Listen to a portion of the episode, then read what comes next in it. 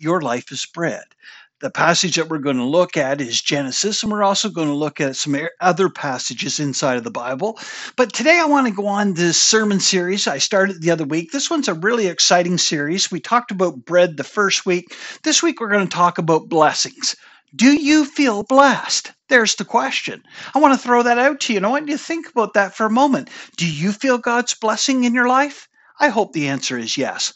My name is Reverend Derek Gilder. I'm the pastor at McKees Mills Baptist Church, and I want to say, Blessed be the name of the Lord.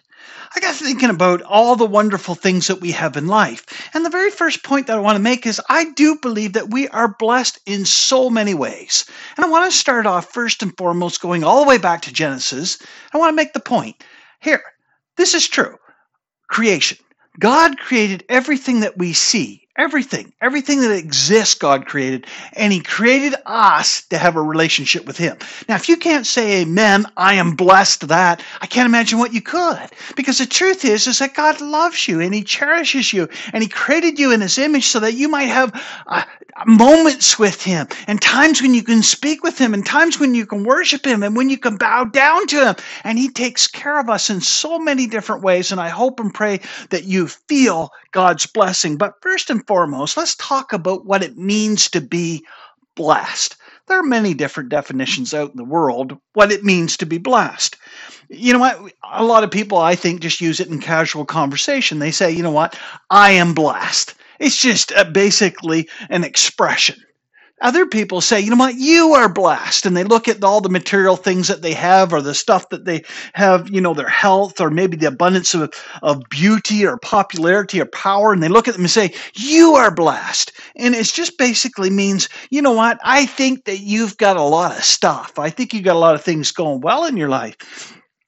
But I got thinking, you know what? Surely blessings, especially when it comes to scriptures, surely it means a lot more than just material things. I think that, you know what, if you have good health and if you have, you know, lots of material possessions, I think that's an indication that God is blessing you. Absolutely. And God does bless us with the things He knows that we ultimately need. But surely, if we're going to talk about a definition, God's definition of blessing, it must go way beyond the material things of this world and it must deal with a glimpse into something more, into the spiritual realm in which God also created. I got thinking about our, our situations in life. Not everybody can sit back and say that they have a lot of material things. And not everybody can say that the most beautiful person in the world. And not everyone is powerful or successful. Blessings are actually defined by various people in the Bible. In the most bleak of circumstances, they cry out and say, I am blessed, which of course challenges our standard definition of blessings. Most people in this world thinks that you got a lot of stuff if you're going to be blessed, but the Bible not so much so. I got thinking, you know what? We feel our blessings, I think, in all sorts of different circumstances. I got thinking about Apostle Paul, for instance. He went through a lot of hardship, didn't he? He was imprisoned. He got severe floggings. He got beatings with rods. Three times he shipwrecked. And you know what? He says in the end, I am so incredibly blessed because I met the Lord Jesus Christ and I still got my eyes firmly fixed on him. And therefore I am blessed beyond all measure. Can you imagine that? Think about all the things that Apostle Paul went through. All of his life that he served the Lord Jesus Christ, he went through persecutions. He was told by the prophet. He said, the prophet told him, he said, you know what? If you follow Jesus, if you get this calling that Jesus is giving you, Paul, and you actually follow it, then you know what? God's going to show you how much you are going to be persecuted for the name of the Lord Jesus Christ. And he certainly got to experience that. And what about Job? There's another individual who, despite his circumstances, despite him losing all of his material possessions, and despite him losing all of his family except for his wife, he still cried out and said, Blessed am I. I am a blessed person. He sat back and said, You know what? I still love the Lord. Blessed be the Lord who gives and takes away. So we got this situation where people, Christians, born again believers, are sitting back saying, I am blessed even in dark times too as well. Surely being blessed transcends the accumulation of treasures on earth, where moth and vermin destroy, where thieves break in and steal. Matthew 6, 19 to 21. Since life is described as a mist that appears just for a little while and then vanishes, James 4:14, true blessings must be sought elsewhere. The Bible indicates, you know what, having things, having power, having beauty, having good health. These are all things that are earthly of nature. And yes, they are indications of blessings from God. Certainly so. But not always. There's lots of people who don't have any of those things and yet still cry out, like Paul and Job, that they are blessed. To comprehend God's definition, his own definition of what blessings truly mean, I think we got to go back to creation. I think we got to go back and say, how did God create this world and everything in it? And why do we find our blessings, a definition of blessing, comes from there and nowhere else? And I got thinking about it. It says, in the beginning, the earth was formless. In other words, it didn't exist. There's lots of theologians that talk about this, Karl Barth being one of them. And he says, you know what? There was a time when time did not exist. There's, there was a situation before the beginning of time, Karl Barth says, Jesus Christ, God the Father, Son, and Holy Spirit existed, and only they existed. Everything that we see, Colossians 1:16, was created by him and for him, the Lord Jesus Christ. And I got thinking about the creation story. It's a beautiful story, isn't it? You know what? The truth is, is that it's it's a story of a miracle. God created everything. It was a miracle that He created everything across six different days. Let's go through the days very quickly. On day one of creation, God said, He spoke into existence. He said, Let there be light. And He separated the light from the darkness, and therefore day and night came into existence. On day two, God said, Let there be a vault between the waters to separate water from water. Thus the sky was formed. On day three, God said, Let the water under the sky gather into one place, and let the dry ground appear. And the land and the seas were formed.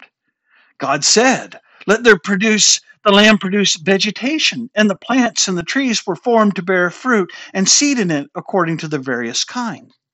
On day four, God said, Let there be lights in the vault of the sky to separate the day from night, and let them serve as signs to mark sacred times and days and years. And let the vaults in the sky exist. Let there be, you know, light, the moon, the sun, the stars. Let all that exist. And as soon as God said it, it was so. On day five, God said, Let the water teem with living creatures, and let the birds fly above the earth across the vault of the sky. And in that moment, he created the great creatures of the sea and every winged cre- uh, bird according to its kind. And on day six, God said, Let us make mankind in our image, in our likeness, so that he might rule over the fish in the sea and the birds in the sky, and over the livestock, and over all the wild animals, and all the creatures that move along the ground. And it was so. When God finished all this creation by speaking creation into existence, he said this it is good. It was very good, actually, Genesis 1:31. And by the seventh day, God rest. This is the creation story. And I got thinking about the key to knowing that one is blessed ultimately is to realize that God created all things, everything that we see and do not see. God created absolutely everything. Our existence, in other words, didn't come by chance. It wasn't like this all of a sudden the whole world was created. That's just not the way it happened according to God's holy word. God created everything. It's not like there was there was a, a situation where there's this big bang that happened off into the into this this unknown region. No, it could not be so. God would have to create the matter in the first place. The truth is, is that God says, I created everything. I spoke everything into existence. I'm the one who said. Now, of course, I've listened to many professors, and some of them make some really good points. There is, there are ways that you can synthesize the Big Bang theory, or synthesize, you know, other versions of how we were created with the Bible. It is possible, of course. But truthfully, I think we got to not lose what's in the Bible. We got to sit back and say it was a miracle. God formed it. God created the way in which He did one can always argue, you know, black and blue in the face, but the truth is that God created everything, including us, by the commands of a loving creator. This is what we don't want to lose, especially when we look at science. We've got to remember that God is sovereign over all things seen and unseen, and especially that He loves us very, very much. I got thinking, why does he love us? Think about some of the things ultimately that we could look at the people of this world, a lot of theologians, especially a group called the Gnostics, back, sat back and said, you know what? This world and everything in it is considered to be evil. It's wicked. The only thing that's really good is a divine spark within inside of a person. That's the only thing that is good. You know what? The truth is, is that, you know what? Even though God ultimately destroyed the entire world. Why? Because every inclination of our hearts became evil. In other words, we weren't actually looking to God and saying, I want to get closer to you, Lord. I want to know you better. I want to serve you. I want to worship you. Instead, the second that we found out what was evil, humanity decided, you know what? We love evil far more than we do good because we like making our own choices. We don't want God to tell us what to do, so we went on our own path. As a result of that, God destroyed all the world, except ultimately for Noah and his family. And I got thinking, even though God did that, and even though God rained down fire on Sodom and Gomorrah, because Sodom and Gomorrah became so wicked in God's sight, they said, I'm going to have to kill you all. And the only ones that actually survived was Lot and his family. And we know his wife turned into a, stone, and she didn't survive the ordeal. So Lot and his two daughters, and that's it. And we know that even though this outcry from Sodom and Gomorrah was so great, and there was so much wickedness and so much evil there that God had to destroy it, even though that is true. And even though Apostle Paul says, there's no one righteous, not a single individual. Nobody really seeks God and nobody really truly understands Him, even though this is all true and one can paint humanity in a very negative light. The truth is, is that this world is far from evil and far from wicked. Remember, God said after He created everything on the sixth day and He's getting ready to rest, He said, You know what? He looked at everything and said, It is very good, even humanity and all the world in which exists. The world and everything in it is truly wonderful and beautiful. Now, there was a group I mentioned earlier, the Gnostics. They believed this world was actually wicked. They believed that there was a whole bunch of gods, aeons, up in heaven, and they were basically saying, you know what, we're going to have a little battle here, and we're going to basically create this world, and we're going to take the divine spark of one of these gods, and we're going to plant it within human beings, a shell, and they're going to be imprisoned there. And once they get the special knowledge, whatever that special knowledge they figured was, eventually they'll understand who they are, part of the Godhead, and they'll end up returning course, we don't believe in any of that. We sit back and say, you know what? This world is not the byproduct of a whole bunch of different gods who got angry and bitter and said, I want somebody to worship me. I want somebody to be my slave. This is not what this world is. Not even close.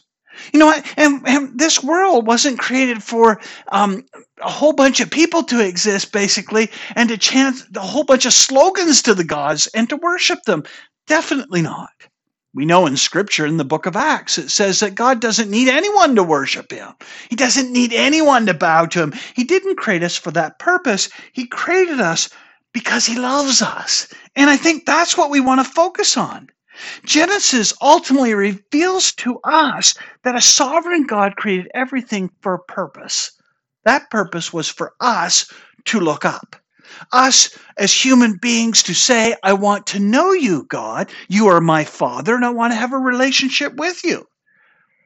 God didn't create this world because he was angry and bitter. And he certainly didn't create this world because he wanted to have a divine spark, so to speak, entrapped in human bodies. He didn't create this world because he needed praise from us. He only created this world because he loves us.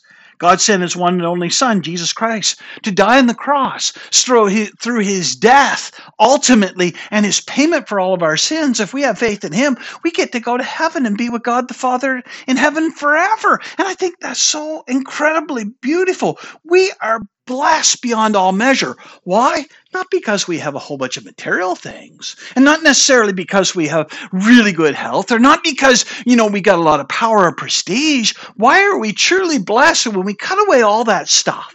All that material stuff, all the earthly things. Why are we blessed? Because God loves us. That's why because God loves us and He has allowed us uh, the ability to become His own children. We can be adopted forever into his family. That is the source of our blessings. And I got thinking, To accept that you are blessed is not an easy task. You know, I've met with a lot of people who've gone through some very difficult times. I myself have gone through a lot of a lot of hardships the last few years. And it's not easy sometimes when life circumstances get really bleak. And you know, when your health starts to fail, for instance, or maybe you've got marital problems, or maybe you've got financial difficulties, or you know what, maybe some coworkers are giving you a really hard time, whatever it might be. You know, there's lots of trials and tribulations that we go through in life. And as a result of that, it becomes really hard to see through the fog of our pain to see that we are blessed. After God finished creating everything, He said, It's all very good. Though most Christians accept this to be true, they still wrestle with what is good? What seems okay? How am I going to live my life? especially in the fact that I'm going through this dark valley and it's so difficult.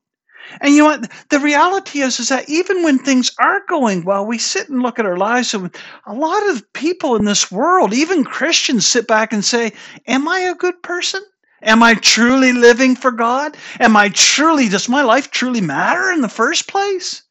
It's not so easy for us to understand or even see our blessings. But the truth is, we are blessed. You know what? If we're going to accept the truth that we are, then it's going to require us to successfully view our identity and our purpose based on God's holy word. There was a fella, and his name was uh, Richard Bauckham, and he wrote a book, and it was called, uh, let me see here, it's, called uh, Bible and Mission uh, Christian witness in a postmodern world. And and you know, he writes this book and he says, you know what? The key for us to know that we're blessed, and the key for us to know why we're here, and the key for all of our blessings is to know our story inside of God's story. He says there is a meta narrative, he calls it, a big giant story God's written it in God's holy word. But God's also writing a story for each and every one of us. We know that from Psalms 139. David says, You've written everything down about my life. So there's this wonderful and beautiful story that's been written about each and every one of us. And the meta narrative is an attempt to tell a single story, my individual story, in light of a much bigger one. And I can think of no better story to locate my own in than inside of God's story. The Bible is the only story that qualifies as meta narrative because God, the Creator, is the only one, the only one qualified to tell us why we're here, how much He loves us, what is our purpose, what's our reason for existence, and what really makes us tick, and what were we designed to do? Love Him. This is what we need to know. It is each person's responsibility, though, and this, this Richard Bauckham says, to examine our own life in context of God's revelation. Not only is self uh, tied to knowledge of God, but we know ourselves truthfully only when we know ourselves in relation to whom God is. We know who we are when we can place ourselves or locate our own lives within God's story. That's a lot to understand, isn't it? But basically what he's saying is, is that the truth is, is that the more we understand how we fit our own, own individual lives and how God's will for us fits within his greater story, the more we see a sense of purpose, a reason for existence, and the more we understand our blessings. Let's see how this works by telling a story. I want to tell you a story about Hagar.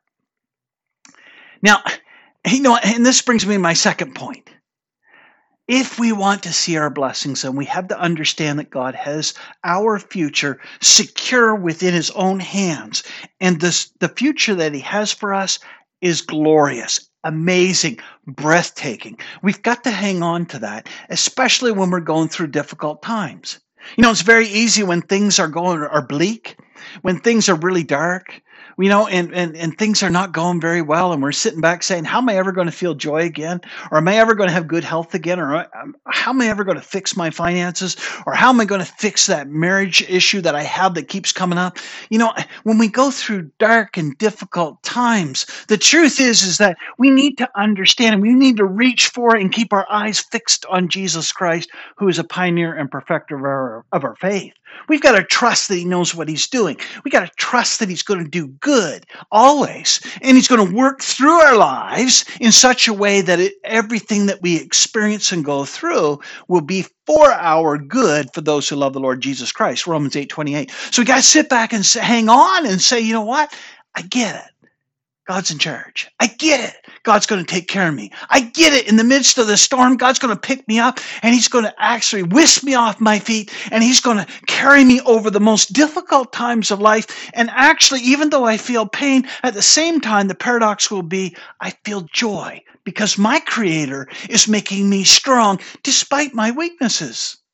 The future matters. And we need to hang on to God's future for us, His plan for us each and every day.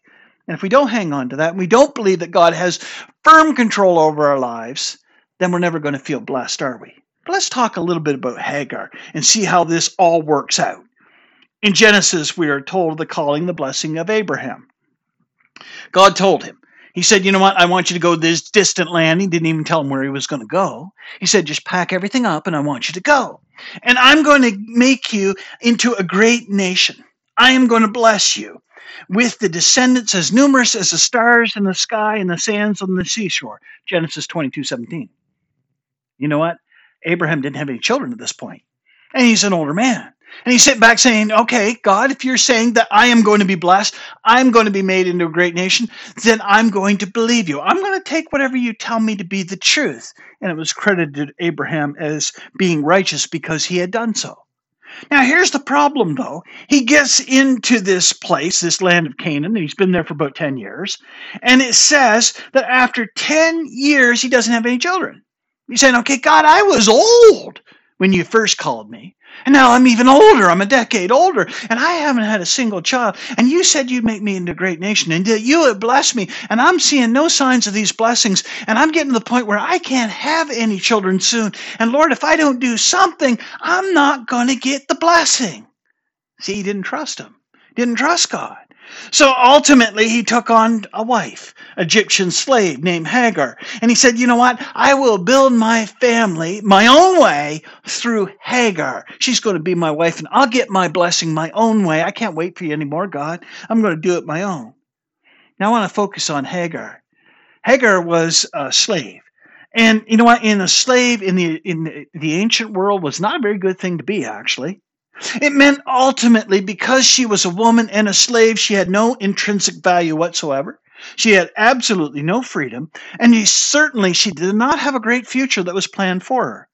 So for Abram to come up to her and say, Oh, by the way, I want to have my family line to come from you was an incredible blessing beyond all measure. Something she could never ever think of. She probably sat back and said, Really? I mean, my life I thought was set in stone. I thought I was going to, you know, basically be the slave the rest of my life, insignificant property of somebody else, and then I was going to die. But now here's this new plan. I am actually going to have a child of Abraham. I'm going to be the one that is the whole family line's going to go through. This is exciting. Abraham's going to treat me much differently after I have a child, she was probably thinking. But the problem ultimately was that she did bear a son she gets pregnant, and of course, uh, you know Sarah, Abram's uh, uh, wife, is sitting back saying, "You know, I really don't like the situation very much. I was hoping that I'd be the one in which the blessing would come from." And and the, when she gets pregnant, the jealousy, of course, starts to rage. And then when Ishmael gets born, there's even more jealousy. Ultimately, the tension rose very sharp between the two ladies. Genesis chapter number sixteen. The situation intensifies when Abram, at the age of 90, actually has he has his promise. This is beautiful. He has the blessing actually comes to fruition. God says, Yes, I know, Abram, you tried to do it your way. And I know you think you got your blessing through Ishmael, your first child, with, with Hagar. I understand that.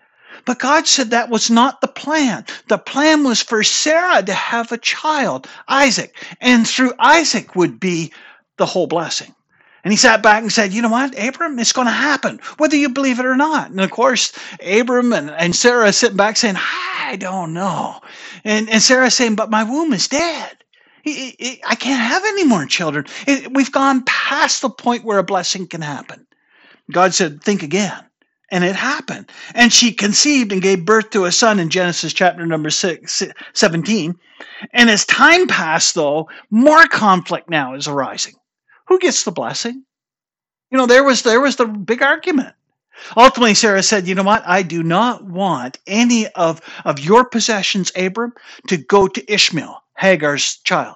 I don't want that. I want all the blessings to go through Isaac. And as long as Hagar's around with her illegitimate son in her eyes, there's a chance that he might get some of the blessing. And I don't want him to have anything. Get rid of him. Of course, this conflict is huge. And eventually, because uh, Ishmael is caught mocking and, and make, poking a little bit of fun at Isaac and, and, and making the situation far worse. Sarah says to Abram, You've got to get rid of her. Hagar must go.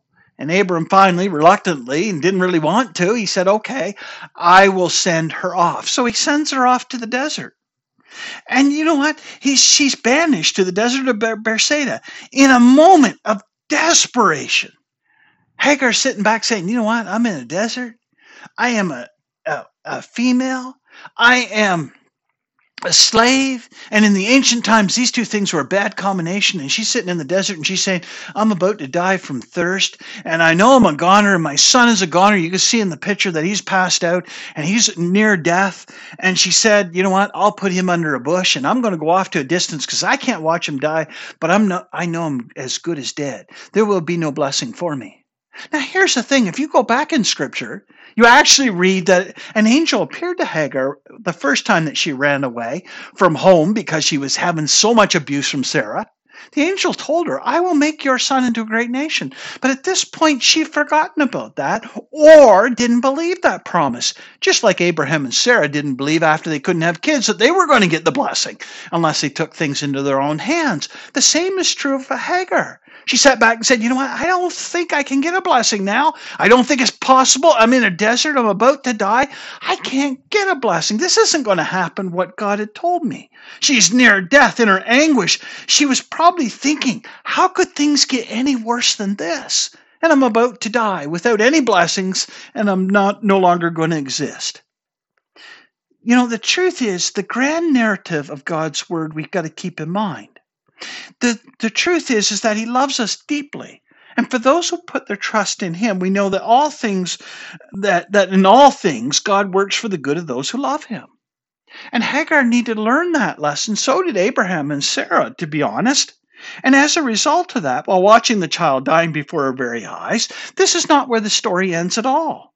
When Hagar was present, pregnant, she fled and she was given a promise. Then God goes and, and, and, the angel of the Lord appears again and says, Oh, by the way, that promise that I gave you, Hagar, that's going to come true. God told you it would. Why did you ever question it? I know things seem bleak, but God has given you this wonderful blessing. And the truth is, is that your narrative of your life is actually going to go in a different trajectory. Why? Because God loves you. Very much so. He loves you with all his heart. Here's the thing the same God who loved Hagar and gave her a child and then saved her in the desert, and the same God who loved Abraham and Sarah and gave them a child, Isaac, is the same God that loves us today. He created the entire universe and everything that is in it. And he loves us. And he sat back and said, I created you a little bit lower than the angels to humanity. He said, I crowned you with honor and glory.